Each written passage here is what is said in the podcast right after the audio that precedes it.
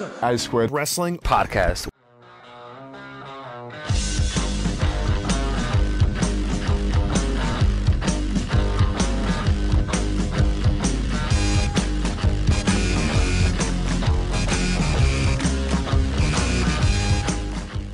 Hello, everyone.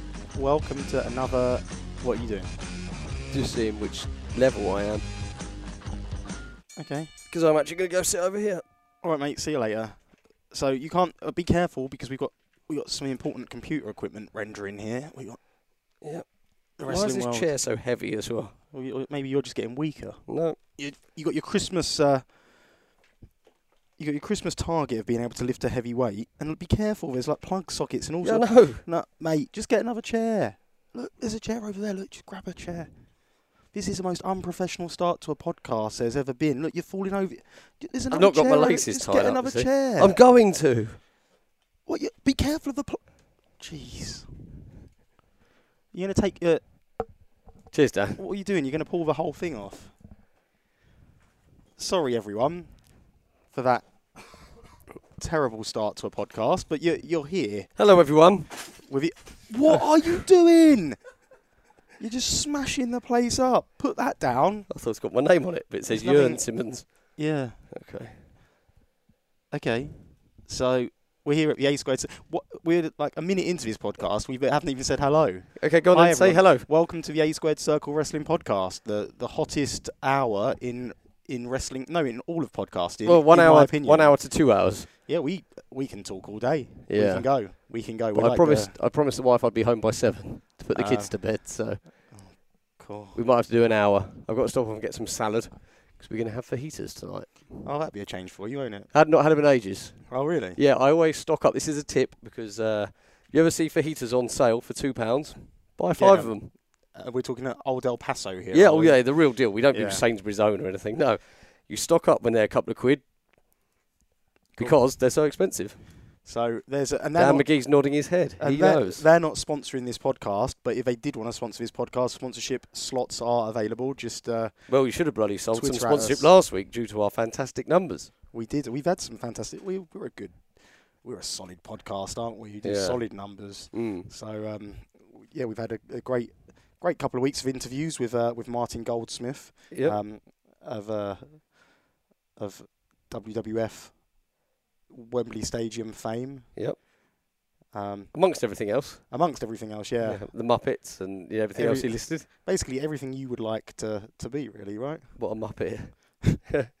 No, Some people say I already am. Wait. I was I was referring to like you know his his prowess at selling merchandise. and Oh yeah, he's a legend. You're a, yeah. you're a WWE toy retailer, aren't you? Uh, yeah. To some degree. You well, One of the one of the best in the country, in fact, I, I should say. and if you'd like any WWE toys, Christmas is coming up. Christmas is coming, and did Check like out WrestlingStore.com. no, how dare you? RockyzToyz.com. R O C K Y Z T O Y Z dot com. um, and if you want some cool badass merchandise, check out ShopRevPro.com. The sports range is upon us, Andy. Yeah, I need to talk to you about those names, but we'll talk Well, about those names are, yeah, well, that's it's not me that you need to talk to about, is it? Okay. I'm not. Yeah, I'm there's not- a poll up up at the moment at Shop Rev Pro. Is that right on Yeah. Twitter? Yeah.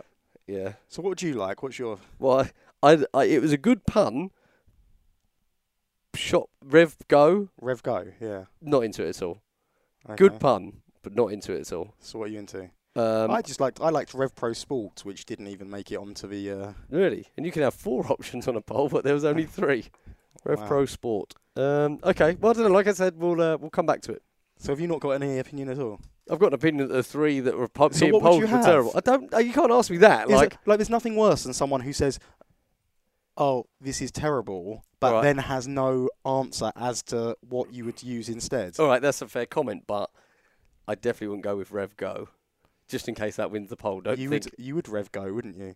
But it launch, well, it launches at But seven I, o'clock, I so I don't bought, know what it's I've going to be bought, called. I've bought a uh, muscle vest, so You you've already had my support. You can vouch for it, can't yeah, you? and it's actually very, very good. So shop And I've not even worn it in the gym yet. so 'cause my back's still regardless, so regardless of what you um, you know, of what the name is, Mm, shoprevpro.com is a place to get the merch from, sure. and it's quality quality goods. Yeah. So um, so yeah, so that's cool. Uh, shoprevpro.com, check it out. Check it out. Right now, I've I said what I need to say, so Cool. we All right. Um, so should we?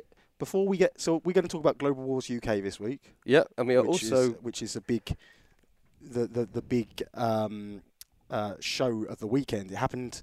Well, we're recording this a little bit early because you're um, going on I'm going holiday. on holiday. I'm going on you're holiday. So, family men. We always we're family men now. Do you know what I mean? Yeah. But I, I, yeah. I'm very much looking forward to my holiday. so um, as a result, uh, we're recording this a little bit early. So um, it go out on Wednesday though. I think. Will it go out on Wednesday? Yeah. Yeah. it should we go do, out yeah. on Wednesday. Um, so um, if I've got Wi-Fi at the the place I'm going, Yeah, so we're not just going to talk about global wars, so are we? We're going to talk about. I love doing weekends, right, where I do two shows and they're completely Oh, so- yeah, opposite end of the so spectrum. are. But before we get to our topics of what we're talking about, should we do our um, Wrestling. 30 day wrestling Yes. Okay, so uh, I know, I've just got to pull it up again now. So this is the most unprofessional, unprepared podcast we've done. I think. No. No, Well, guys, no as in yes. um, no, as in yes. well, I was like, no, but like, yeah, no, it isn't very good. No, it isn't very professional. Um, so I'm scanning through, just getting there. We're nearly there. Let's go find it because it's in the picture messages that we share with one another, and we send a lot of picture messages. So here we go.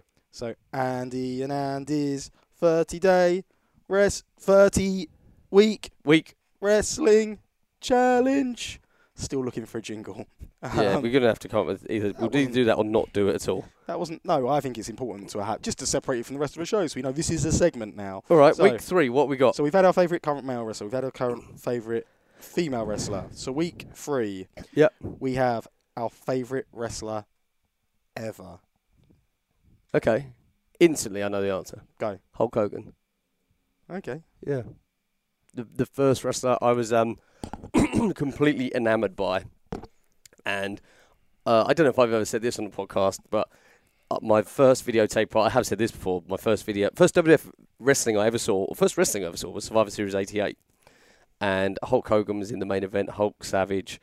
Hillbilly Jim. If I if I if you gave me a minute, I'd just name the whole thing. But that was that was the team. Well, we got Five- a minute. We got time. Yeah, but I don't go. Uh, um, Hillbilly Jim, Hercules, Okay, don't worry about Okay. it. I'm joking. Right, Just so anyway, Google it if you're watching on the WWE network. Hulk Hulk was the man, and I used to play that video, and um, I used to go to like my mum's room, so I'd walk across the landing, I'd play the video, run all the other way, no, um, run all the way to the other end of the house, which wasn't far. We lived in a small house, and I'd play the video, and I'd walk to the ring to Hulk Hogan's music. And Oh, do really? I'm motion, I'm doing the arms now, aren't yeah. I? Like because I remember him pointing to the people and him turning round and yeah, Hulk Hogan. Um, when I did wrestler entrances, because obviously everyone did it, Mm. I used to do mine up the stairs and around the, banister. Right. Did So- you have a video playing with the music, no, but or it was just to- imagination? Just in my head. you know. Yeah, But I used to slap hands over the, you know, like if you imagine the the banister, yeah, the top of the banister being a guardrail, I used yeah, to slap hands Oh, over the okay, top of that. creative. Yeah, That's imagination for you. yeah, I'm creative, aren't I? That's how I come up with so many great wrestling cards because I'm just creative. Yeah, and do you know Um, what uh, would have made that easier for both of us? I think was Martin mentioned uh, a couple of weeks ago about how the WrestleMania the album in '93 was originally going to be the Wrestlers Entrance music. Yeah, Yeah, and you, d- we didn't have access do to Wrestlers Entrance music back but you know what?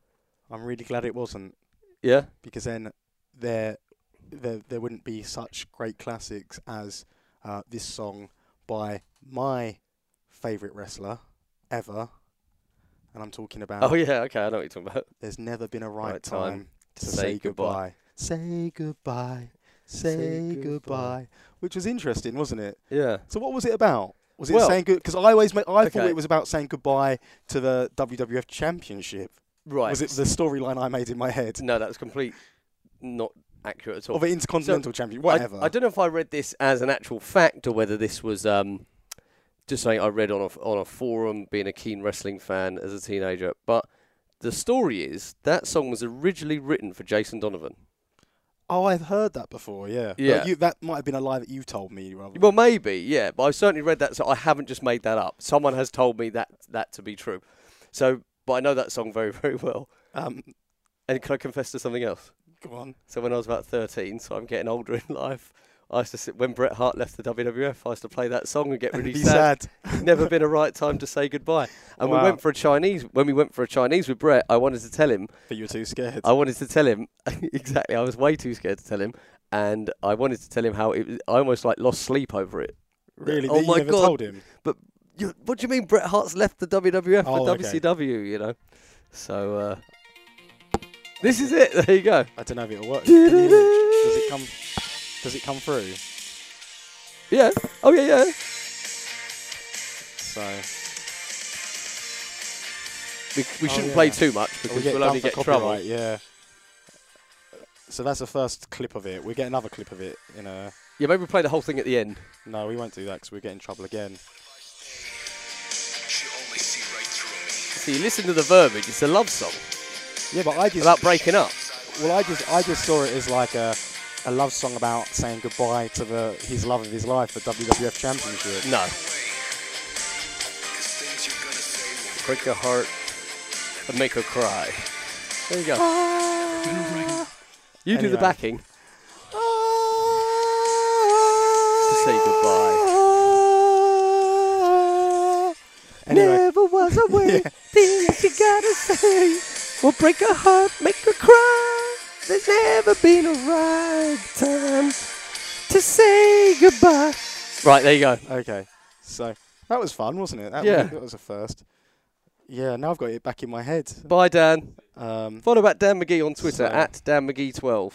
Don't know what the 12's about, but um, so uh, Bret Hitman Hart was my favorite wrestler ever. okay. Um, because he was real. Mm. And I made a confession to Bret Hart when I met him. Um, I was like, I love you, Bret. No, I said about. Um, so you actually said you love me.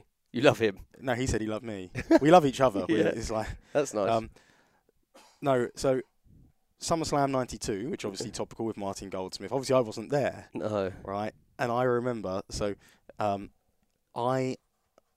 I, like so this this sums up how real Bret Hart was, right? So I obviously wanted British Bulldog to win, being British and whatever. Yep. And like um, and it had it. And oh, just another funny side note as well was when they it was the first uh, storyline. The British Bulldog and Bret Hart, from my memory, was the first storyline which brought reality into it. When you had Diana sat there talking, I remember Uncle Ralph came in while I was watching it, and Diana, this beautiful blonde woman, was on the television screen, Mhm. and he thought that.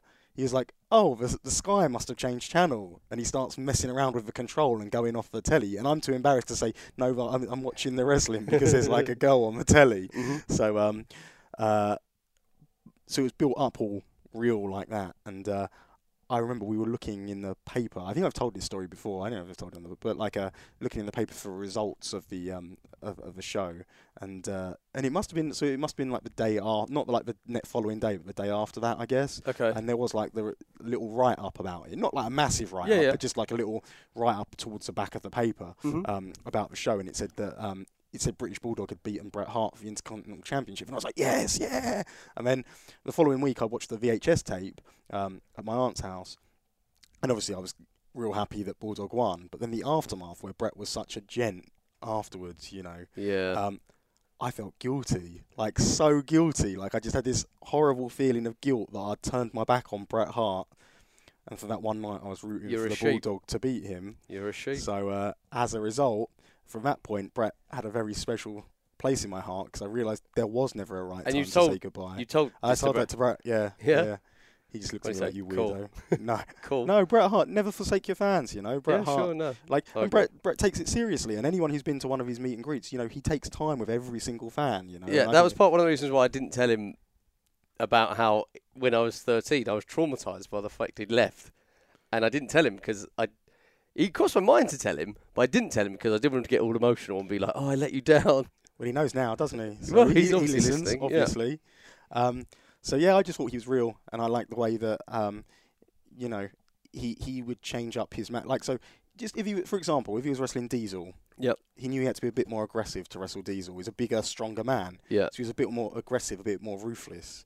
You know, and, Okay. and to me, like the stories he'd tell, you know, where he he would hold on to the holds for a little bit longer, or like you know he'd wrap wire around his Yeah, you know, yeah. cable around his legs so he couldn't because he wasn't being a bad guy. He was just trying to Win. win, Keep his belt. keep his belt.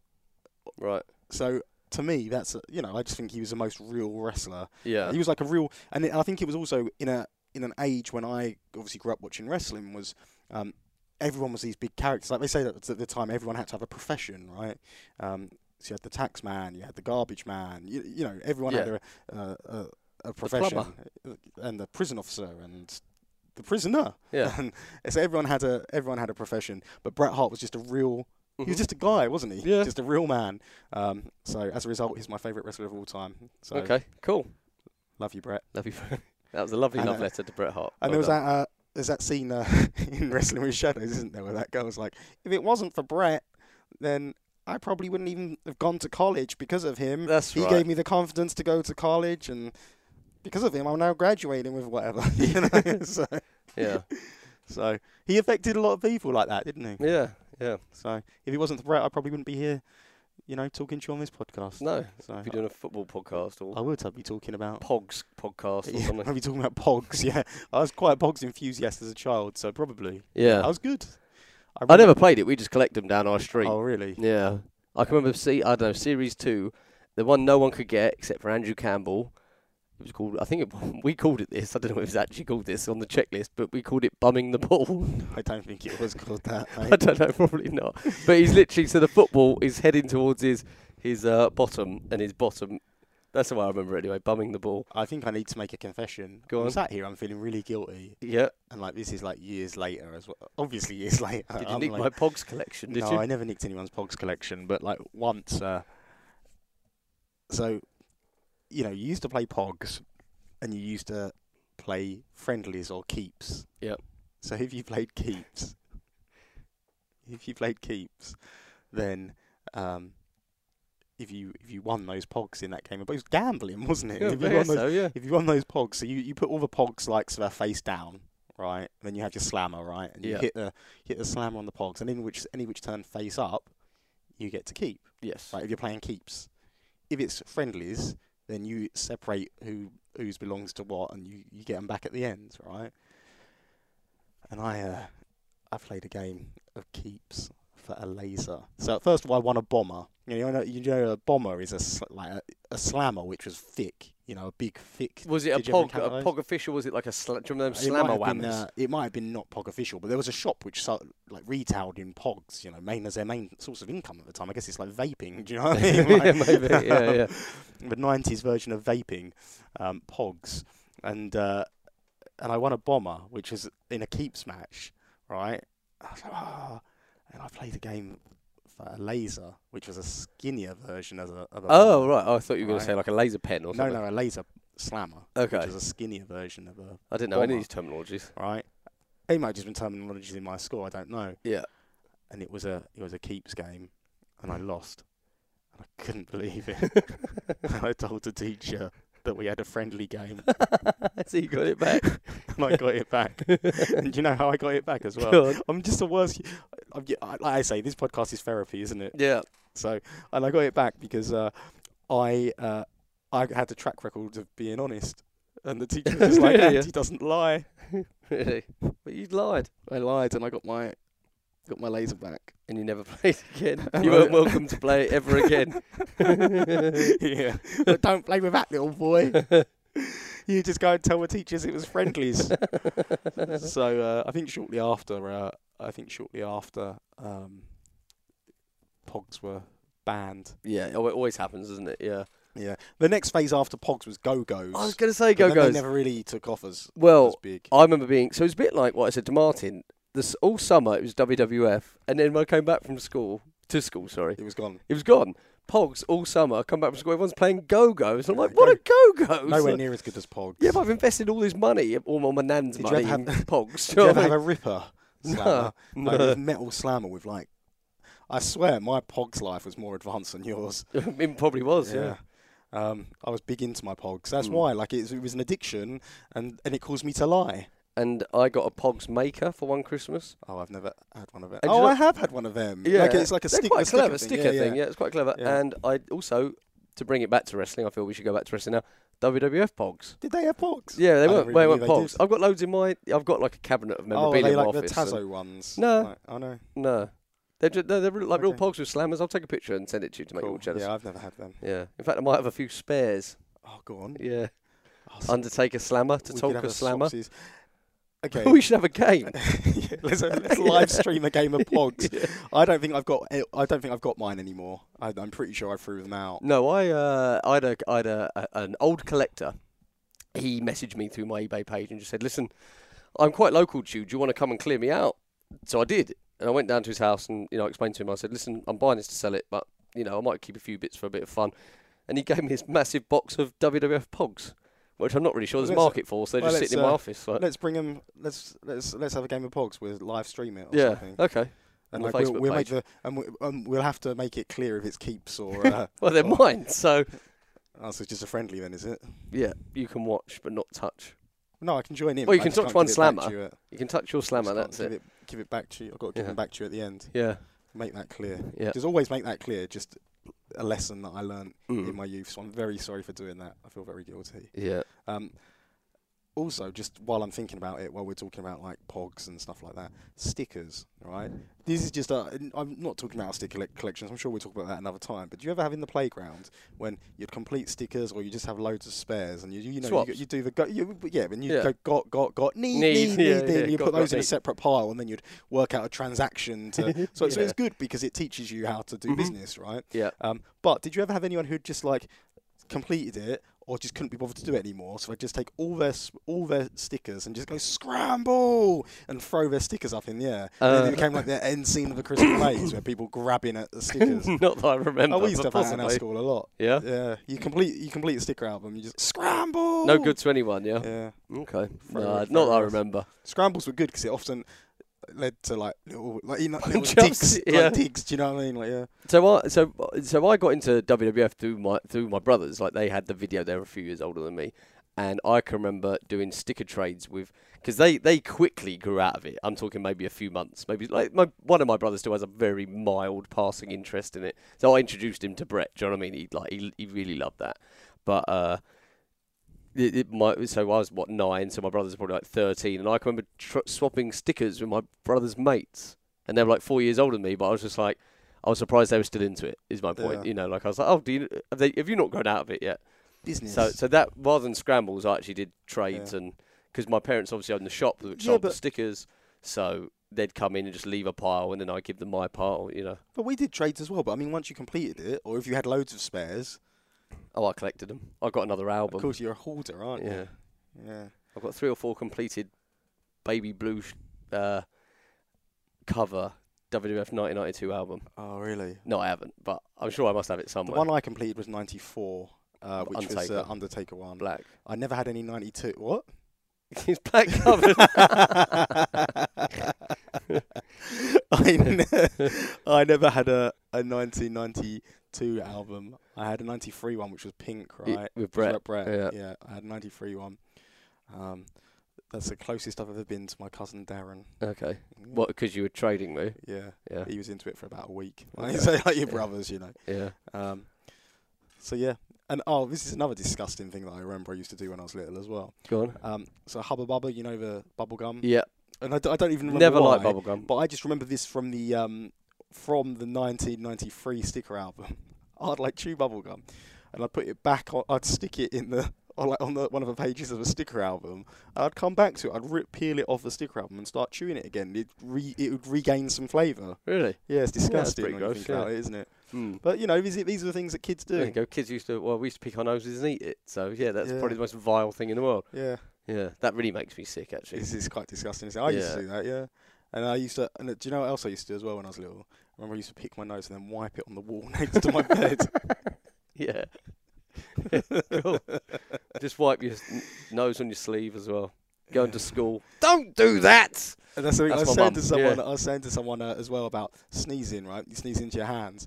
I said like if if anyone's wearing jeans and they sneeze, Yeah. just look at them. Like as soon as they sneeze, like oh bless you, and then just stare at them, right? Because then They wanna like, wipe they'll it be like somewhere. three, two, one, hands wiped on the jeans, and like if they clock, but you've just watched them do it, it's always an amazing sight. I'll watch So, that for uh, you. Um, so yeah, just some live tips there. So we've not really we've not really spoken much wrestling thus far, have we? But well, I think I've, I, I've had a nice chat. But so- but judging from the nice man that came over to us at the show yesterday, I feel I, I'd like to think this might be the kind of fun chat he enjoys. We talk about WWF Yeah. sticker albums and Pog, WWF Pogs, and I mean, he could tell us he might come over to us at the next short call show and go, "Don't talk about that." wind your again." neck in, boys. yeah, yeah. So come on, let's talk about our weekend. Okay, so uh, my weekend. Um, so Global Wars UK obviously was coming up this weekend. So obviously there's always a lot of preparation that goes into a show. Um, now, so I'm going to give you my just a little bit of my weekend, and then obviously you can tell us about your Saturday because I know it was a- an eventful day. Um, so, uh, but I just want to give a bit of context into Global Wars. We um, this was a four-week turnaround. So ju- again, we we get into why soon. Well, in fact, do you want to tell your story first, and then we'll get into Global Wars, or Okay, well, I, it, yeah, I mean, I thought we'd just tell it chronologically. So I, so I had a Saturday and Sunday. You, yeah? But I think I need Sunday. to tell a bit of context on the Sunday, which I was going to tell about. It affected my prep for the show, which happened before. okay, well, the all right, well, Saturday. t- well, yeah, But tell your, you tell tell your bit. story. No, you tell yours, and then we'll just go into Global Wars stuff. Uh, We'll okay, keep cool. it all in a nice right. package. So, uh, so like I said at the start of the episode, I love doing weekends where uh, you do you do one show in a, in in a in a community centre, town hall, scout. Uh, no, sorry, not as nice as a town Working hall. Man's Club. Working men's club, something like that. And then the next day you do like a show in front of a thousand people. You know, because the the contrast to British wrestling is massive. Yeah, like so you can look at British wrestling and say, um, if you were to look at a calendar of shows that go on in Britain, there's so many shows, and probably I like maybe with the exception of Mexico, because Mexico has a lot of um, indie shows that you don't really hear about, um, and which are funny because like uh, yeah, and, and anyone who's been to them will tell you some of it is like absolutely rotten on the these indie shows. But then they might have main eventers who are like the best wrestlers you've ever seen ever, right? It's just spectacular wrestlers who pull it back, you know, because it's a tourist attraction out there. Okay, But you'll never hear of them because there's so many different wrestling promotions. I see. I always okay. remember um, Ultimo Dragon saying about one of the one of the luchadors who did NWE, like you know what what he needed, like he was great, but he was just like what they kind of they essentially to paraphrase it, they were saying like what he needs to realize is there's a hundred guys just like him, Oh, I see. Mm. Okay. you know, they change and whatever, you Mhm. know. Um, so uh, yeah, so with the exception of probably Mexico, if you were to look at a per, uh, maybe even Mexico's obviously a big place, right? But um, if you were to look at per square mile, there's probably more shows per square mile in England than anywhere else in the world. Yeah. I would say, hmm and because of that, the difference in quality, like everyone just assumes they look at you know Progress, they look at Rev Pro, they look at ICW, and you know just any any promotion which has got a bit of uh, steam behind it. They look at those promotions and they say, and they, they just assume that the whole of the UK scene's like that because guys can come over and legitimately work every night of the week, right? Oh yeah, Um, undoubtedly. But the, the difference between the bottom and the top, and bearing in mind the top's not WWE. Do you know what I mean? Like when you're when you're looking at like uh, the top, so obviously the difference between like say any promotion and WWE is like massive, right? But the top isn't the top isn't quite WWE in the UK in terms of like size and in terms of in ring quality, sure, but you know in terms of scale, no. Um, but the, the difference in quality is just. Uh, Unbelievable, isn't it? You know. yeah, it's a bit that you're, you're if you're second, you're distant second. Yeah, and if you're third, fourth, fifth, sixth, yeah. Yeah, yeah. And there's so many shows that go on, and many that you obviously don't hear about, do you? Because no one was there to watch them, or Yeah. whatever have you. Or like the audience is just local people. So so so this show I did Saturday. So I think the lad emailed me about it. I think nine months ago. You know, Andy, oh, I got this show in where are we now October. Uh, you know, I've never run a wrestling show before. Uh, I just want to book the ring. Um, and can you bring a couple of wrestlers up with you? So I was like, well, I said, well, I can as long as these couple of wrestlers I know them and they'll help me with the ring because obviously I can't do it on my own.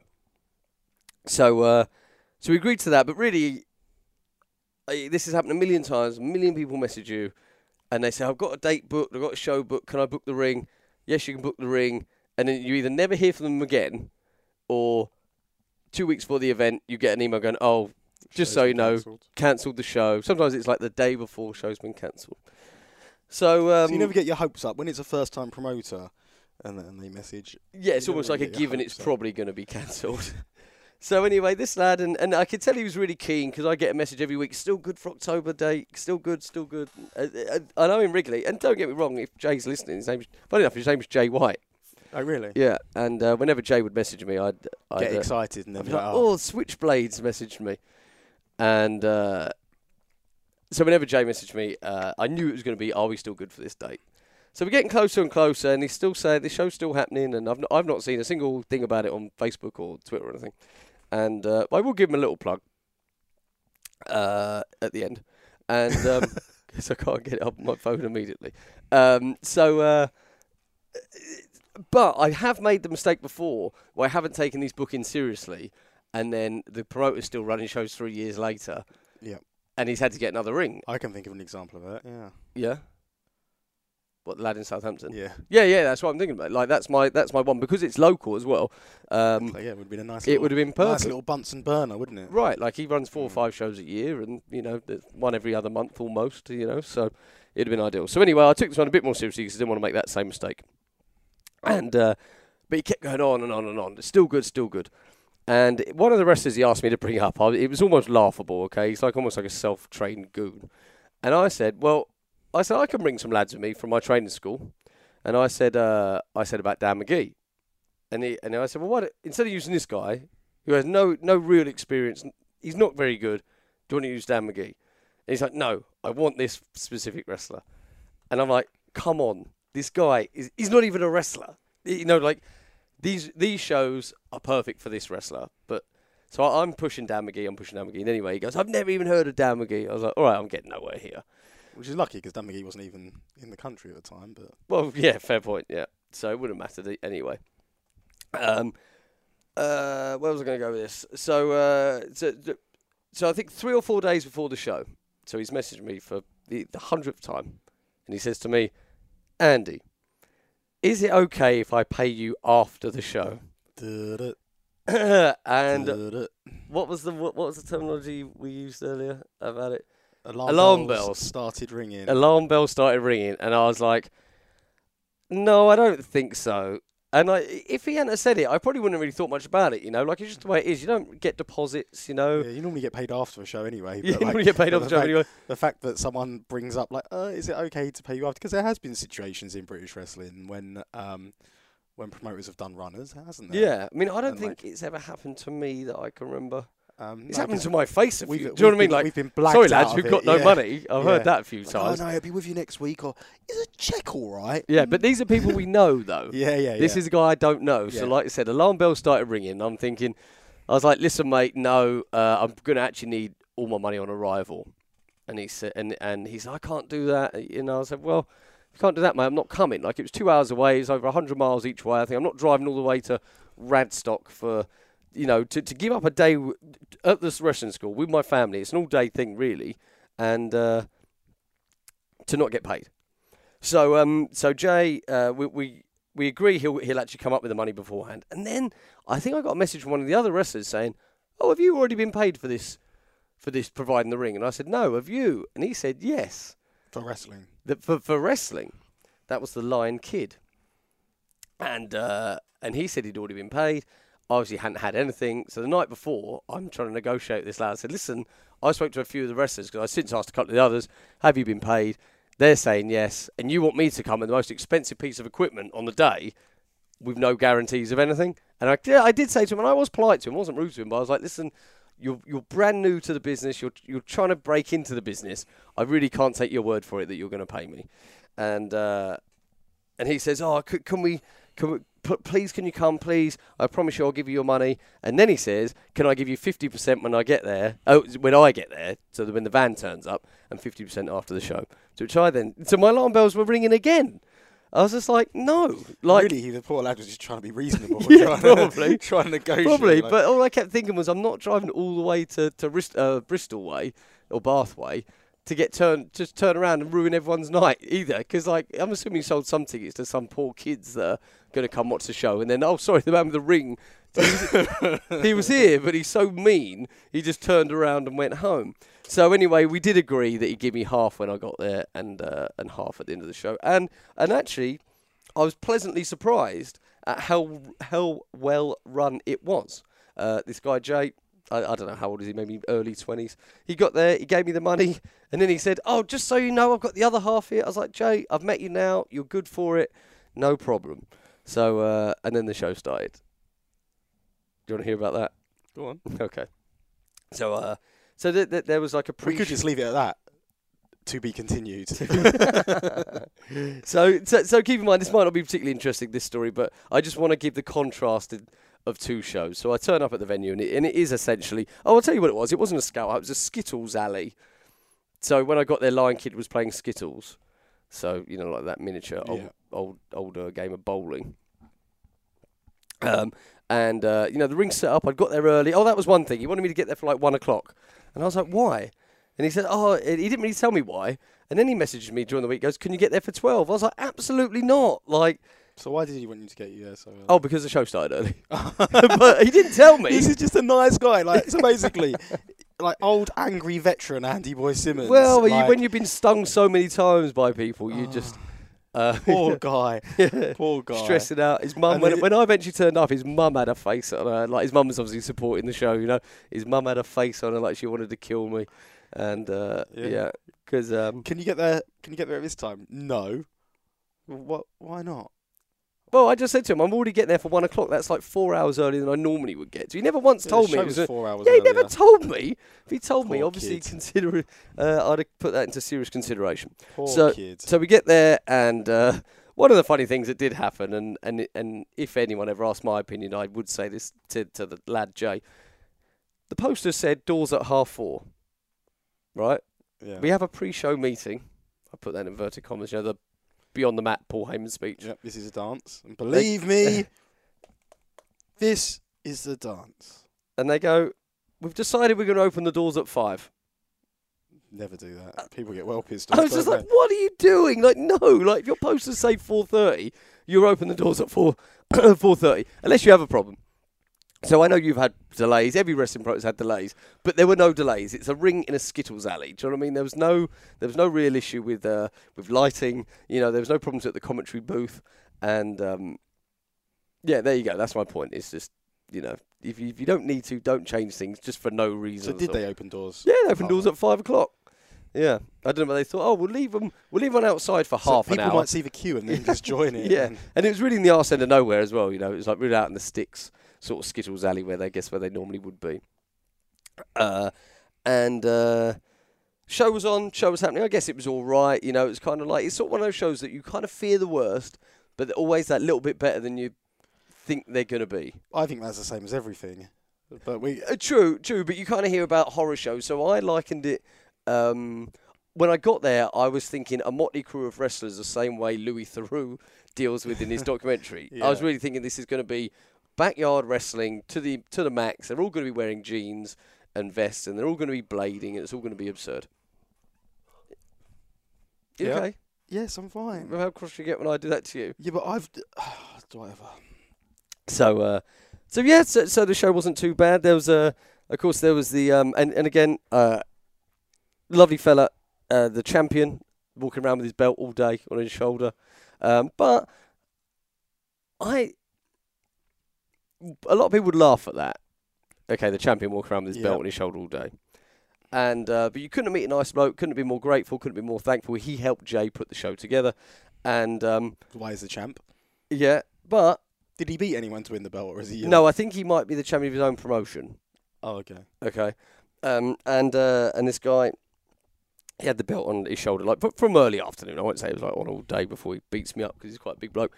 Um, but I do want to say that I don't know. There's something about it that was quite charming about it, as opposed to like, oh my god, what a, you know, what a mark. I was like, oh, fair play. He takes it seriously. He's, you know, he was quite proud of the fact that he had a nice championship belt. It wasn't a, like a WWE replica belt either. So, um, and that was it. At the end of the night, I got paid. And oh, one thing I will say about the show: has anyone seen the clip of?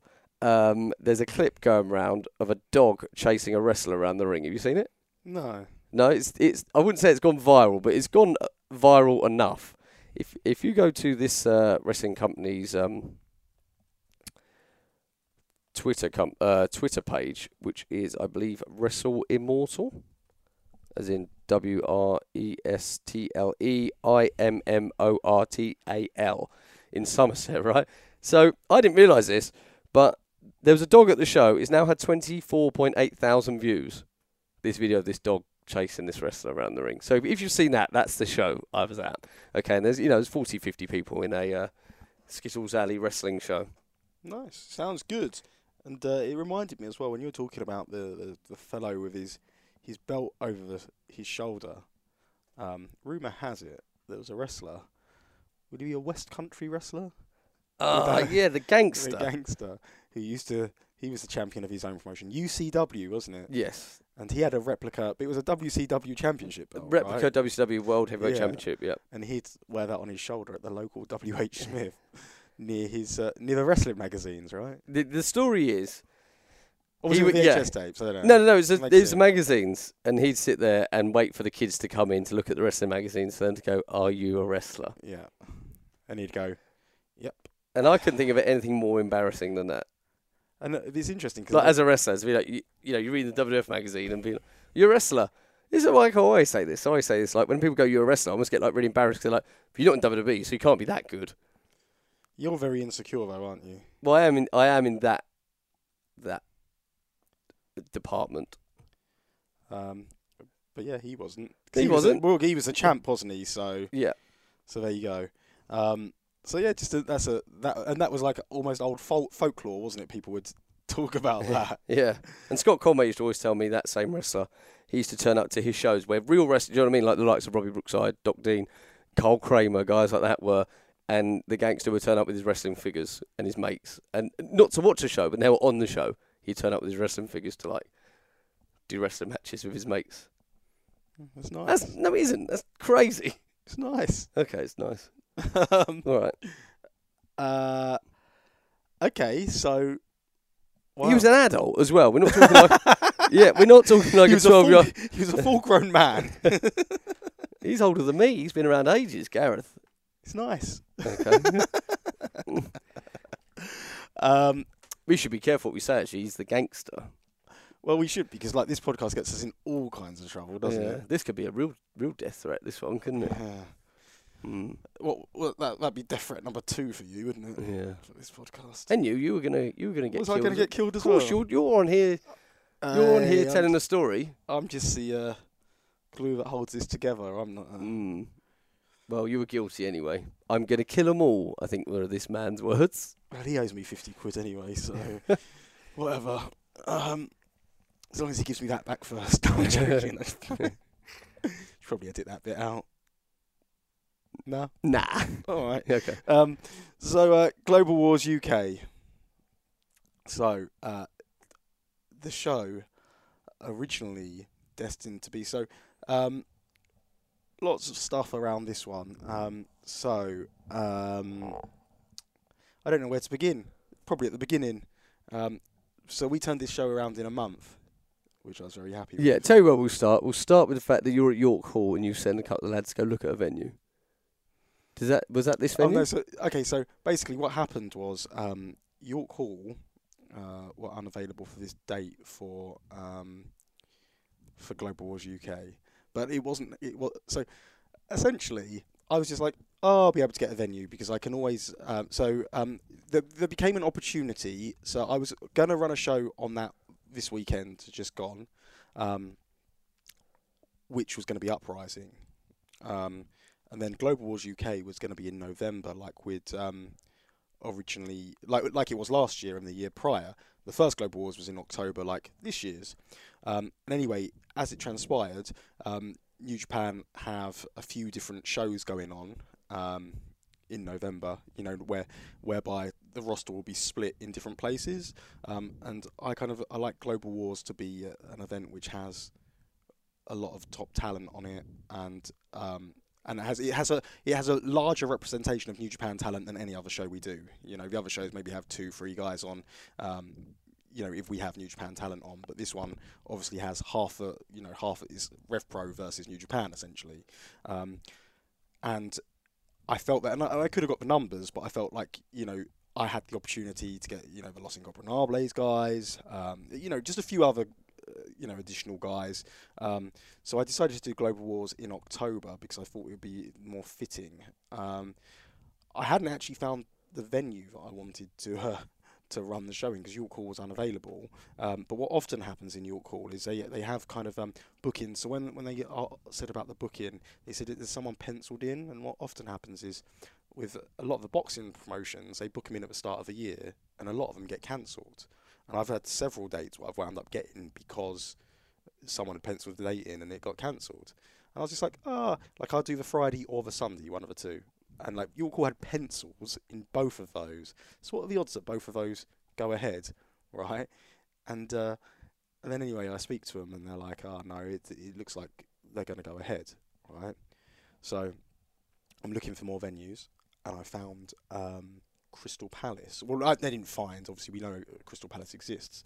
Um, so we got we were going to run the show at. So Walthamstow was unavailable. I wanted to do it in London, especially after we'd just done the British J Cup in Manchester. So I wanted to do the show in London. Walthamstow was unavailable. Um, a couple of other places we looked at were unavailable. Um, so eventually I was like, well, we'll do it at Crystal Palace, and it's a global war show, so we've we've got potential to sell all these extra tickets.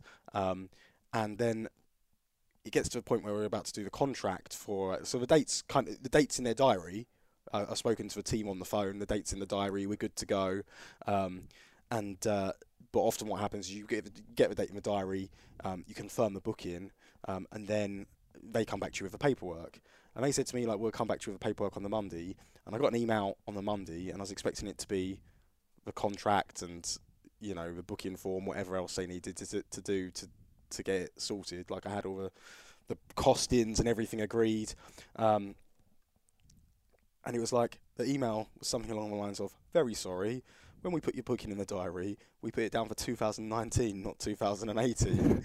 um, so, and looking at this year's calendar, there's actually a booking already in on this weekend. So I've committed to using like all these guys from the New Japan roster on this specific date. Um, I thought I had a 2,000 seat venue available to me um, where we were going to run the show. And uh, yeah, they tell me about eight weeks out that they can't do the do the show. Maybe it was a bit s- bit more recent than that. Um, maybe it was less than eight weeks out because it was quite it was quite last it was quite a uh, quick turnaround. Um, where I'm running more shows. When I used to run York Hall shows, there was um, normally like maybe four months between shows, but now the turnaround's a lot quicker. So, um, so anyway, um, they say that, and then we get into all the TV week, the British J Cup week. It's all, you know, all of that stuff's coming. So like, I don't really have time to work on getting another venue. But meanwhile, I'm searching for venues and I'm calling places up. And I remember that day it was the um, so on the TV we sent people out to look at venues around, and we couldn't still couldn't get anywhere. And we never actually saw that venue. But it was on that day that I spoke to someone from York Hall, and he like the guy who actually. It just so happened the guy who set the York Hall deal up originally. He's he's now above in the company. He's not. He no longer works in York Hall, but he still works for a company, and he's like an area manager or whatever have you. Um, and he was walking through York Hall on the first day of the TV tapings. Um, and I mentioned my. He was like, "Oh, how are you?" You know, it's having a catch up. I was like, "Don't suppose you've got any other venues that you know we could do this in?" And he said he mentioned Brixton, um, which is where we wound up doing the show. Um, so um, the Brixton Recreation Centre, and he said it seats like a thousand people. Um, I'll uh, you know I'll hook you up with those guys, and uh, and hopefully they'll be able to do it. Um, and they and lo and behold, they were available. Um, but I didn't really want to do it because it was at Brixton because um, there were a few uh, obstacles in the way, shall we say. One, it was a leisure centre, and I don't really want to do leisure. Like, I've got nothing against leisure centres, but I feel that often, and this one was actually very different to that. I thought the acoustics in leisure centres sometimes isn't the best. Sometimes noise can get lost because it's such a big space. Um, but I think that goes more to shows with smaller attendances and larger attendances. So if you put 300 people in a leisure centre, for example, Oh, it's, uh, noise gets it's it's a disaster. yeah. Um, so, um, so yeah, so that could have been perceived to be an issue. Um, uh, another thing uh, was they hadn't had any events there in years. So, What? No events.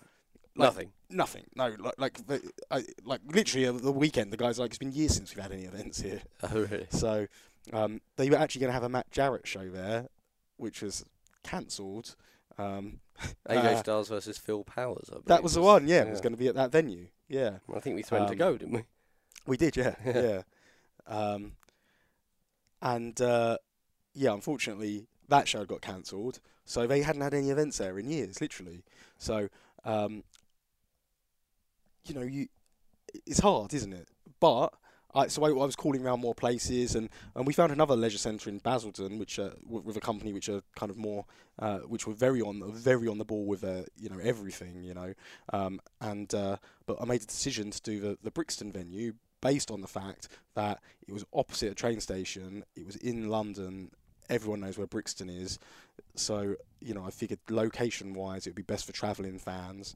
Um, Oh, and there was another downside to it. It was up five flights of stairs as well. so on the fifth floor was the uh, was uh, the, the the venue, but we decided, you know, we'll it's one show, we'll get round it. Um, so yes, we put tickets on sale with four weeks before the show, sold out two weeks before the show. Um, which was great, but I, you know, in conversations with the venue, I wanted to try and get a bigger capacity in. And like, if you look at the the setup yesterday, obviously we were sold out in terms of everything we put out, but there was definite places where Well, you could have put could've an extra thousand people, in there, well, couldn't you? couldn't have put an extra thousand people in, Extra. Okay, you could have put an extra 321 people. probably exactly that. Yeah. Okay. Um, so, uh, but yeah, because of their their fire, well, basically they'd never run, they hadn't run events in there for so long, they didn't have a clue, right? So, um, so that was a bit of an issue. They didn't have a bar, but they said they're bringing their own bar in. Um, but I, I suggested, I said that we could perhaps run a bar. Kaching. You know, being a personal license holder myself, used to run pubs and stuff. I was like, oh, we run a bar. Um, and uh, they were like, no, we're we're going to bring in our own bar. Okay, whatever. Right, I don't care. But I said, and I said to them as well, let's just make it clear this is a commercial opportunity for you because I hate what I hate more than anything. Like this is just like a insight to the world of promoters. Many times you get venues, you hire the venue, and they're like, well, if you want the bar open, it's going to cost you an extra X amount of money. But and it's like, yeah, this happened to me the first time I ever ran a show, and I was like, "Well, how much that do I get?" They're like, "None of it." Like, why, Yeah. why would I pay you to open the bar? I mean, their idea, I guess, is like, "Well, it's an attraction." Do you know what I mean? yeah, Come watch wrestling not and an get drunk. attraction. It's But- not an attraction. No, It's a commercial opportunity for you. It's not. yeah, do you know what I mean? It's yeah, not. it's crazy. like- Yeah. Um, so, uh, so I was like, you know, we're not paying any extra for this bar, but you can have a bar, whatever. I don't care. Like, I, don't- I want there to be drinks there because you know we want to give the best customer experience possible. Um, anyway, long story short, we're running the show at the Brixton Recreation Centre. Um, and what other stories did I need to tell? You said you went. Uh, to- you so so you're going to tell the story about which I think some people know already, but like what happened with David Starr. Okay, so okay, so so my day yesterday, yeah, so my day yesterday started off. I woke up with a, a message from David Starr saying major problem, something along those lines, um, and I was just like, oh great, he's missed his flight. Um, that was my first thought when I just saw those words, um, because he was wrestling. So David Starr, he he wrestles a schedule like, well, like a lot of wrestlers, but not many wrestlers. You know, in terms of he is a globetrotter, and he will be wrestling in America on Saturday night and England on Sunday night, and then back to America on Monday night. You know, he's always, if you look at his schedule he posts on his Twitter, which he's very good at, he tells everyone, um, you'll see he puts little flags next to where he's going to be, and he almost does it like a badge of honor. You know, like tonight I'm in America, tomorrow I'm in England, and he was wrestling in CZW on Saturday, first match CZW, then going straight to the airport, flying to England to wrestle Kushida in in London. And Kushida, coincidentally, he was wrestling his match with David Starr, um, or was scheduled to wrestle his match with David Starr to go on first at Global Wars to get straight back on a plane to Japan that same night to make sure that he's in time for his next New Japan show. Um, so two world travellers, but unfortunately, um, Premier Premier well it's like Premier Air, but Primera Air or something is the airline which uh, David Starr was booked on, which is the only airline that had uh, red eyes from New York, um, and David Starr, he gets to the airport, which is obviously rushing to get to the airport, gets changed in the car, you know, the old wrestler trick, getting changed in the car, runs to the check-in desk, he's on time, he's going to make it. He gets to the check-in desk and they're like, sorry, this airline's gone out of business. It's like, what? The airline's gone... No one's told us that the airline's gone out of business. So we booked the flight. We've had no notification whatsoever that the airline's out of business. And apparently, two weeks ago, the airline went out of business and they neglected to inform anyone. So you obviously didn't get a So- refund. The only way, I don't know, we've not looked into it yet. Okay. Um, probably won't, no. But um, I did, like, Are you ATOL protected? I've got no idea. Probably not because it's probably cost I, an d- I don't know if that's relevant. I just hear on, on holiday adverts. Martin Lewis. yeah. um, but like maybe I'll, I'll message Martin Lewis and see if he can give me my, my consumer rights. Yeah. Um, but yeah, so the the airline went out of business. They neglected to tell anyone. The only way you possibly could have known that they had gone out of business were was they posted a tweet on their Twitter okay. saying we're done, we're done, boys and girls, Yeah. we're done. Thanks and for like, uh, everything. and I actually thought that someone from Team Office was uh, hiding something from me. So I went into the, um, you know, like had they not hiding something from me, I thought like, well, surely if they've gone out of business, they're gonna have to have emailed everyone to tell them they aren't. And I thought, has someone not done that? Because like when you so when you fly, as you probably know, and people listening know, you get hundreds of emails from the airline saying, "Have you prepared for your trip yet? Have you booked your car? Have you booked your hotel?" You know, you know what I'm talking about. yes. Yeah. Um, Have you done your ESTA? exactly. So um, I was thinking like, oh, have they emailed the office email, and someone's just looked at it as like, oh, it's just you know, have you checked in yet? Have you done that? Have you done this? Have you done that? And uh, I looked, and like 15 days ago, that's 24 hours before the airline went out of business. It was Uh, it was just another one of those sales emails. That was a last com- Oh, that was really? the last communication we had with them Okay. right? Have you prepared for your trip? Something along those lines. So Well, don't bother because it won't be happening. yeah, right. Lol. Um, so as a result, David Starr was off the show and devastated by it. Obviously, a huge opportunity for him to show what he could do against Kushida. Um, but as fate would have it, it meant that Kurtis Chapman got his match with Kushida, which obviously um, they had a match in Portsmouth, which ended prematurely when Kurtis Chapman got injured. So he had a, an opportunity at redemption in in his match in a match. Didn't get it though, did he? Well, he Little didn't, brat but, uh, lost. if I was Kushida, I'd have just done that same jump on him again and done it again. Um, but yeah, so uh, so that was my first dilemma of the day. So that's it. That's when I wake up. Um, so we leave um, Portsmouth at six a.m. Um, torrential rain the whole way. Horrible weather yesterday, and then we get to the venue, um, and um, and a number of things are supposed to be happening. Also, on Monday this week, the venue called me up and were like, "Oh, by the way, we don't have enough chairs." So I'm like, okay. So I had to organise for chairs to be delivered to the venue, and they and I, they said like, uh, so the chair company said to me like, well, I explained where it was, and they're like, as long as a service lift can hold this amount of weight, it is this measurement. And then you said to me, Andy, don't worry about it. Just have them deliver it at street level, and we will bring the chairs up Carry them. to the fifth floor for you. So we're taking them in the lift or we're carrying whatever we need to do. We will bring the chairs up for you. The first sight I'm greeted with on street level is a stack of chairs, that we all have to take up ourselves. So that's strike one. Um, then we get in there. Oh, and another thing. Um, there isn't enough power in the venue to for the video screen and lights. So we have to provide a cable. I don't know the technical terms. There's a phase free. There's a phase sub power supply on level two. We're on level five, so we have to provide a long cable for um, for the power, all at our own expense. Um, and it's like, and they're like, can you? And this is like two days ago. Can you send someone down to measure the distance between our power room? Because I said like, because I so basically I was like, well, what's the procedure of getting the power from the power room to the thing? No answer. So I went to the screen guy and he was like, well, we're gonna have to provide the cable, right? And that's doable. I don't know. It, you know, it's just a, essentially a, a powerful extension cable, right? Um, big thick, you know, those big thick cables, you know. Um, I don't know the technical terms, but anyway, he's like, oh, I've got 90 meters. That should be enough. Um, so I said to to the venue, like, how how long does it need to be? We've got 90 meters, and they're like, "Mm, 90 meters isn't going to be long enough, but we don't know how long you need. It's like, well, can you measure it? No. Can you not send someone down to the leisure centre of your team to? And I'm like, I'm based in Portsmouth. The show's like in a couple of days' time. I'm preparing everything for the show Yeah. so we can run the show.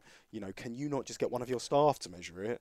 So in the All end, they have to do uh, is go get a long piece of string, innit? yeah, And measure that piece of string Yeah. the distance. It's absolutely. Jesus. It's So, taken uh, 10 minutes. So then, uh, as a result, we just had to gamble it. So I was like, okay, so how long do we? Ninety meters. She's like, ninety meters isn't long enough. She's probably like, she's like, you need at least hundred and twenty-five meters.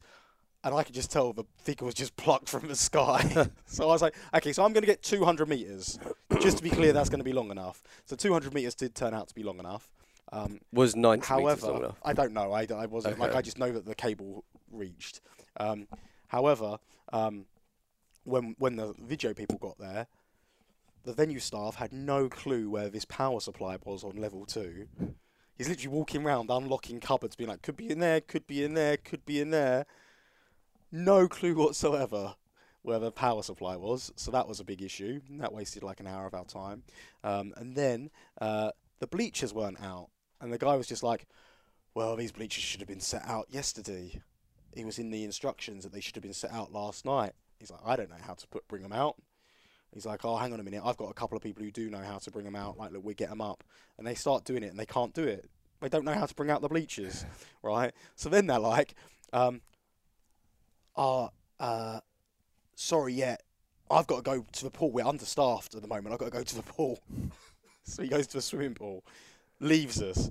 Then someone else comes up who knows what he's doing, doesn't have a clue. And he got to a stage where I was like, don't worry about it. Look, guys, just leave it. We'll sort it out. It took us like three and a half hours to sort out the bleachers. Like the tools weren't working, they were getting stuck. And I've been to legislation, you, you have as well, I'm sure, right, where we see poor, weedy little members of staff like Yeah. struggling, pulling out the bleachers. And we're like, can we help you with that? No, not allowed. Health Not allowed, safety, not not allowed. allowed, not allowed. You know, Yeah. and it's like, well, we could get it done in half the time if you just let us. Do you know what I mean? You hook the There's two of in. you, there's another six of Yeah, us. We'll get it done in 10 minutes. Exactly. Yeah. Right. And then you just watch them struggle. Right. And um, and they were just like, "Yep, over to you." See you later, Ian. Why did you have to ruin the the flow, the ebb and flow of Manners. the? So anyway, they're just like, "Yep, over to you." See you later. like three and a half later, hours later, we sort out the bleachers. Um, I can't remember, like just a, a whole comedy list of uh, of of errors. Was there ever any, any other stories about this show I was going to tell? I- I'm sure there like, was. There, definitely is, but like uh, you know, like stuff like uh, just as an example, anyone who went to meet and greet will know that um, at some point the member of the venue staff, oh yeah, there is like so the member of venue staff at some point during the meet and greet, he was just like, this door keeps opening and shutting, it's setting off alarms. So rather than turning off the alarm, he shut the door and didn't give us a code for the door. Because you had to have a code to get out the door. Didn't give us a code for the door. So I got like 20 people stood in the corridor, can't get out the building because they're locked in because this dude has just, uh, you know, been like, nope, fed up of the alarm going. just turn it off. Do you know what I mean? right. He's right. like, he, he- he's like, it either needs to be wedged open, the door needs to be wedged open, or it needs to be shut. And he'd determined that he wanted to shut it, so everyone was locked in. Um, so, so that happened. Um, then their bar turns up. The show started. Like everyone's coming. in, Everyone's going. Can I get a drink?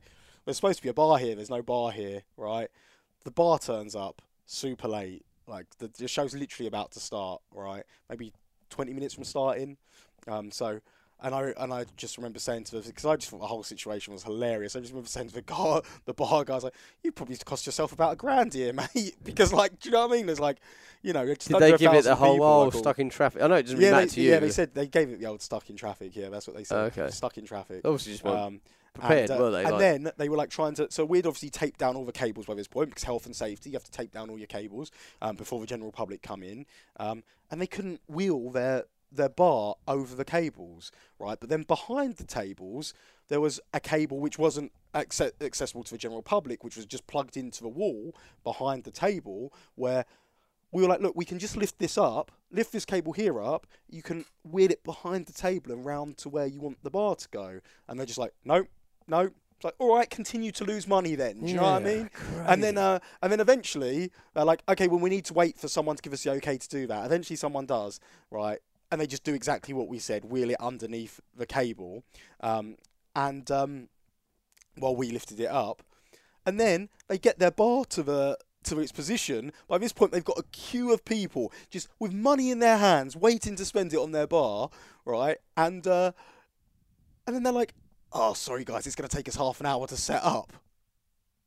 Like, can you believe it? crazy. You know, and that's like what a commercial opportunity wasted. yeah, well, yeah. You know, like, was there uh, nearly a thousand people? Yeah, yeah. yeah. just like yeah. So uh, so that was uh, also amusing. Um, but aside from that, you know, and, and like obviously, oh, and the, oh, that's it. So obviously we had to go up the. So we had the service lift. So we, we knew that there was a couple of pieces of ring which probably wouldn't fit in the service list, which w- was right, and the boards wouldn't. Um, but most the majority of the stuff fit in the service list lift until we were there for about half an hour, and then the service lift broke.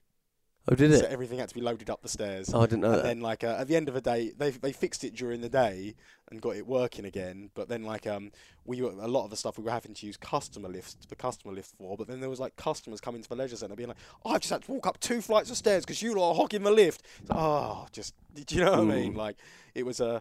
It was a it was a comedy of errors. It was a bit of a struggle, but then like at the end, I spoke to the guys, and then, yeah, that's when I where I found out they've not held an event at the venue for years so they're new to the events game. But like at the start of a the start of a week and the start of this whole process, I've been saying to them, look, I can help you. Like you know, I've got experience in running events. Let me tell you what we. Let me just tell you what we need. You just provide what we need, and and we're fine. Yeah. You know, like you don't need to be speculating about maybe we need this, maybe we need to do that, maybe we need to handle it this way, that way. You know, it's like they wanted to. Like Lord knows what would have happened. They were like, oh, we want to use our own security team. And I was like, just let me use my security team that I work with that know professional wrestling, that know how to, do you know what I mean? That know. Who know how unrequired they are? Yeah, exactly, Yeah. exactly. Yeah, you know. So, uh, and that's that is a joke about um, about wrestling, isn't it? You know, Yeah. So it's just a nicer crowd, but people just categorize it with MMA and boxing in terms of like, you know, it's a rowdy, a ring. we're rowdy a ring. Yeah, So, yeah. yeah. And how many times do you get asked like, oh, you do that boxing, don't you? Yeah. No, wrestling. Yeah, I got that from the welder the other day, didn't I? Kept calling it a boxing, boxing ring. ring, And then I the was like, boxing yes. ring. But yeah, I got my boxing ring. Like, Yeah. Was like, what's the point? Yeah. So uh, so yeah, so that was the uh, the, the you know the getting together of a show. But like I say, they they explained it was their first event ever in like years. So so, so for many people who were were working in the venue on that day, it was their first ever event that they'd run. So um, you know, it was uh, it was it was something. It was an experience, um, and it was a it was a long old day. Um, You happy with the show? The show went I- obviously and the show itself, I I was, was about to say went without a hitch, but obviously. Will, yeah. Will, uh, Will Ospreay hurt himself slightly, didn't he? Or Yes, seriously? he did. Yeah, and he he uh, Will had a fantastic match with Chris Ridgeway. I thought I did. Like to me, like I really enjoyed the show. I've seen a lot of um, feedback on the show, and I always, I always look at feedback. Um, and I there's a lot of mixed reviews. I'm not gonna lie. Not gonna lie. Yeah. But I look at, but I look for the negatives. Um, but there's more, there's more positives than negatives. But some people weren't as into stuff. Like, so some people would be like, for example, some people like Lij versus Ringkampf was my favourite match, and other people would be like, I didn't enjoy that at all. Okay. So I'm not sure if that was, uh, and and I'm not sure if that was a case of just obviously wrestling is different for different people. You know, it's uh, like I say, we like to give people a different taste of everything. I believe there was a very big variety in styles on display last night, and a good selection in the show. You know, if you like your story-driven match, you had Rishi Ghosh versus the Great O-Khan. You know, if you want your hard-hitting match, obviously you got Minoru Suzuki versus Tomohiro Ishii. You know, you want your big tag match. You know, you got Lij versus uh, Ringkampf. You know, there's some. There really was. I felt something for Something for everyone. and I thought the, sl- the show flowed really well. Um, ran to time, um, and I had a real good time at the show. It was uh, one of my favourite shows in a, in a while, actually. Um, so uh, yeah, I, th- I thought it was uh, Do you know what kept putting me off? what There was a clock on the wall that was like And three was- hours yeah, it was- fast. yeah, and I was looking at it going, oh my God, it's so late. Like, yeah. I just sort of lost track of time, I It guess. wasn't. And, then uh, when you realise the time at the end of the show, you were buzzing, weren't yeah, you? I was like, wicked, let's go for Nando's. Oh, and that's let's another sit funny, in. And that's another funny thing about the Nando's. So- So the Nando's in Brixton, I think it's the only Nando's I've met, I've been to, where uh, you don't get greeted on the door by a waiter. You get dre- greeted on the door by a doorman or Yeah. door woman, Yeah, yeah. uh, a door supervisor. and uh, so there was a door supervisor on the door, an SIA badged door Yeah. supervisor on the door. Well, you remember Brit Res legend, Brit Res legend Shabazz? Yes. He was a door supervisor at a KFC. oh, really? Yeah, I I was like, "Are you for real?" When he told me what he did, he's like, "Yeah, I'm going to KFC. I'm a, I'm a security." I was like, "Are you joking?" He's like, But "No." I see that at a chicken shop, you know, like Yeah. uh, Ken's, even Ken's kebabs. At, like, Well- that's like at two in the morning. You know? Well, uh, when I was about 19, I'd just been on a date and I went to KFC and I cannot remember the circumstances, but I remember getting punched in the eye. really? Yeah, yeah, yeah. I think this guy just was, was drunk and took a dislike to me, came over and said something, and next thing I know, he punched me in the Wow. face. Lucky Yeah. hard. Can Well, take he it. didn't floor me. I Obviously remember that much. He didn't. He's still standing today. Yeah. Didn't he, doesn't even hurt. Um, so the thing I've So got go to, on. So, so is that what you're going to say about Nando's? Are we going to So- are we going to oh, remind no. everyone about the terrible service so, as well? So not only that, we won't on- bore them too long, not but only no, but not only did they have a security guard on the door, but she also handed out the menus. So it wasn't just like, so do you know what I mean? It wasn't just like she was stood Yeah. there being like, she was dressed like a member of the Shield, yeah, handing out yeah. menus, wasn't It she? wasn't like she was like, "All right, boys, stay safe tonight." it was more like, "Here's a menu." Have you been to Nando's before? Yeah. So that was great, and yeah, the service was terrible, but yeah. yeah. But not that young lady. She was no, fantastic. she was great, and the, the I know that like the, the the girl who took our order was great as well. But Mhm. just it was just like the order, like it was just like you ate your meal like before mine came, Yeah. like you'd eaten the whole thing. yeah, we really should have done more about that. I feel as regarding the service. Kicked off, said- yeah. just been like, guys, like, yeah. I stopped because I was kicking off at the venue, and you kept going to me, "Stop it." yeah, don't say something you might regret. Uh, and I was like, I paid a lot of money for this. I'm, you know, this is. But um, it all's well. It was en- ended well though. Um, so uh, yeah, you finished your meal before my meal came. Yeah. I finished my meal before everyone else. Yeah, who's the last one to get his meal? Um, The great Great and he could who, have proper kicked off. who, who, He was the hungriest of all of us. but he had like four plates. Yeah. So like we had to sit around and watch him eat four Yeah. plates of food. yeah, So which is quite a, a which was fine. itself. yeah. Yeah. Um. So yeah, what a. It was a good, but I like I say, I enjoyed the show. Yeah, a I kind of feel your day. I kind of feel my story was a bit dull. I'm sorry, but I just wanted to put over the uh, the contrast of like you know Skittle Alley wrestling, which is fine. Like look, there was good wrestlers on the show, and I don't want to be mean about it, but Skittle Alley wrestling to the Brixton Rec Centre with a thousand people. Yeah, but it was a, it was a, like Yeah. again like I say, like I've, I mean, I had a great time at Global Wars, but it, it, what's interesting is that it doesn't really matter how many people you're in front of. You can still get that same buzz if it's in front of 200 people or 1,000 people. But um, but yeah, there's, there is always something special when there's when it's the big shows and you get that real atmosphere in the air and you know. I, I, w- know. I wouldn't know. I've forgotten all about that. well, you can.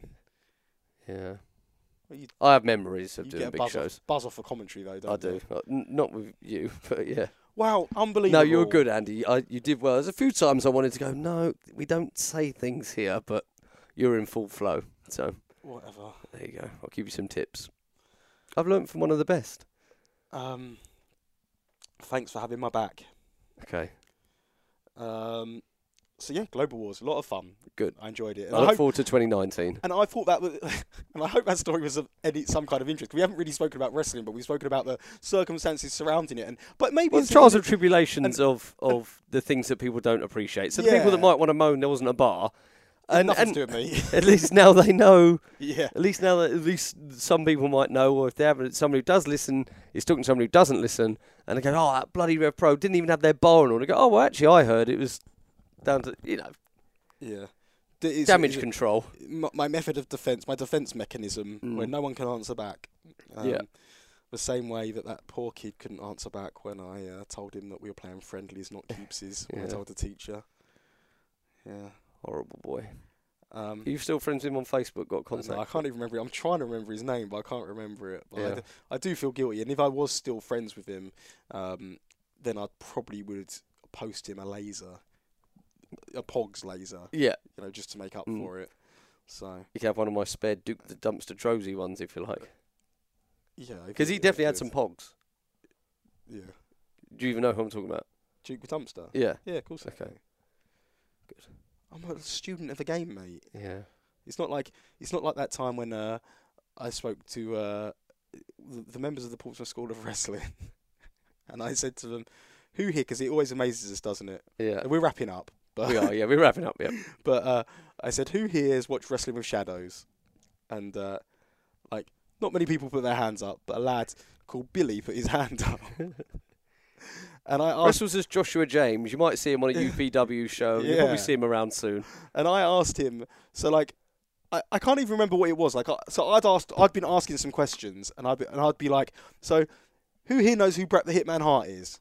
They'd put their hand up, and I'd just be like, cool, right? But then I said, who is Watch Wrestling with Shadows? And then I said to him, and then I said to him, I asked him a question about. No, I, I think you were going around a few going, have you seen it? No. Have you seen it? No. have you seen it? Yes. yes. Good. Have you seen it? Yes. Good. And then And you then- went, Billy, have you seen it? He went, yes. yes. Yeah. And then I said to him, I asked him a question. I can't remember what the question Well, he was. was like, what's your favourite bit? Yeah, and he's and he's just like, I haven't seen it. and then like he was asked afterwards. I've got another funny story as well about. Um, so he was asked afterwards um, uh, Why he said yes. why he said yes, and he's just like, well, because he never asked anyone what. You know, he, He never didn't asked ask anyone any questions, so I was just like, "I "Oh, look good." so he got outed as a liar. Yeah. Um, and another funny story, I'll, I'll leave this person nameless because we've bullied him before on this podcast. But we had a young boy at the um, the TV tapings who got f- Samuels grabbed his seat and he, he got fell to the, the ground and he got helped to the back, right? And I did at the time I was like, he's only had like a chair grabbed from beneath him, right? Why is he? Maybe he was thrown on the on the floor. I can't remember, but nothing. There was nothing untoward where like where you'd think he needs to be helped to the back, but he was helped to the back, and the paramedics went out. I didn't think any more of it Okay. Until the paramedics told me off after the show. Do you know why they told me off, Andy? Go on. They were like, when someone's hurt, we need to know if they're hurt or not, right? They were like, um, that lad. They got backstage. They're like, it's fine. There's- we, they said, you know, it's fine. You know, we don't mind. You know, joining in with the show. you know, Yeah, yeah. like so we can help people in front of a camera. We can help people to the back. What you know, whatever. But when we get backstage, if they're not hurt, we need to know they're not hurt. And this lad just pretended he was hurt to the paramedics who were there to look after him. right? Yeah, And he kept going and going and going. And it wasn't until they got out their torch because they were, they were worried he might have a concussion. He was like, oh, sorry, guys, I'm not actually hurt. So he just kind of confessed. He just took it. He took Yeah, a he joke took it- too far. he took a joke too far. yeah. And then when it when it come to, came down to like, oh, you're gonna have to go to the hospital, get checked out. Let's check your eyes, let's check the pupil dilation and whatever. Like, uh, Mm. But what a pro though! He convinced some paramedics he was he, hurt. he Yeah. did, yeah. Until he then, yeah, until he then had to fess up and say, actually, I'm, I'm not, I'm not hurt. Mm. So uh, there you go.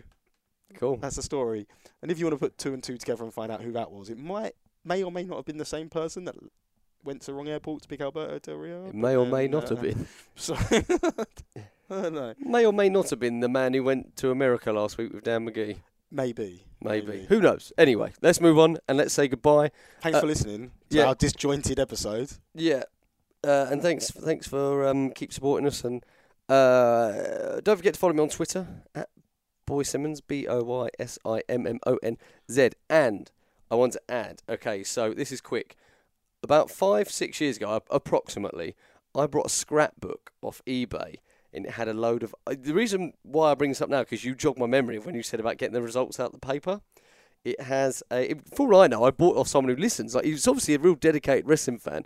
Had cut out all the articles, or a lot of the articles that were in the papers in the early nineties. Oh, I've got a scrapbook like that of articles that I've cut out myself. Okay, so I brought that off eBay, and I want to to attract followers. Is I think once a week, or you know, there's quite a lot of stuff in there. Is I'll take a photo of it and post it on my face on my Twitter. Brilliant. Yeah. So Because nothing you do in your real life is like. Uh, no, but I think that's quite fun. Like there's an No, it is. I'm joking. Yeah, I'm you've been a knob. writing you. Uh, there's uh, there's uh, there's an article in one of the I th- I'd say it's the Daily Star about the fakes, the fake Oh, really? Yeah. Interesting. So I know mine's got like the when Yokozuna passed away. I've got that article in there. Okay, so that's Um, 2000. So we're not we're already not early 90s. I just said I've got a scrapbook with all the articles that I had. I, I never specified years. Oh, okay. Got wrestling comes back to the the new Empire Theatre Southend. That was a venue that I couldn't remember anyone was watching the uh, the Brit, re, the rise and rise of British wrestling. That was the venue I was referring to with the, the ring on the stage the New Empire Theatre, Southend. Okay. Um, anyway, um, my Twitter is at aquildan, a q u i l d a n. Give it a like, follow me, and I will reward you with lots of sharp knowledge. Um, Bret Hart isn't always right because he did say there's never been a right time to say goodbye, but now's the right time to say goodbye. To say goodbye. To Thanks say goodbye.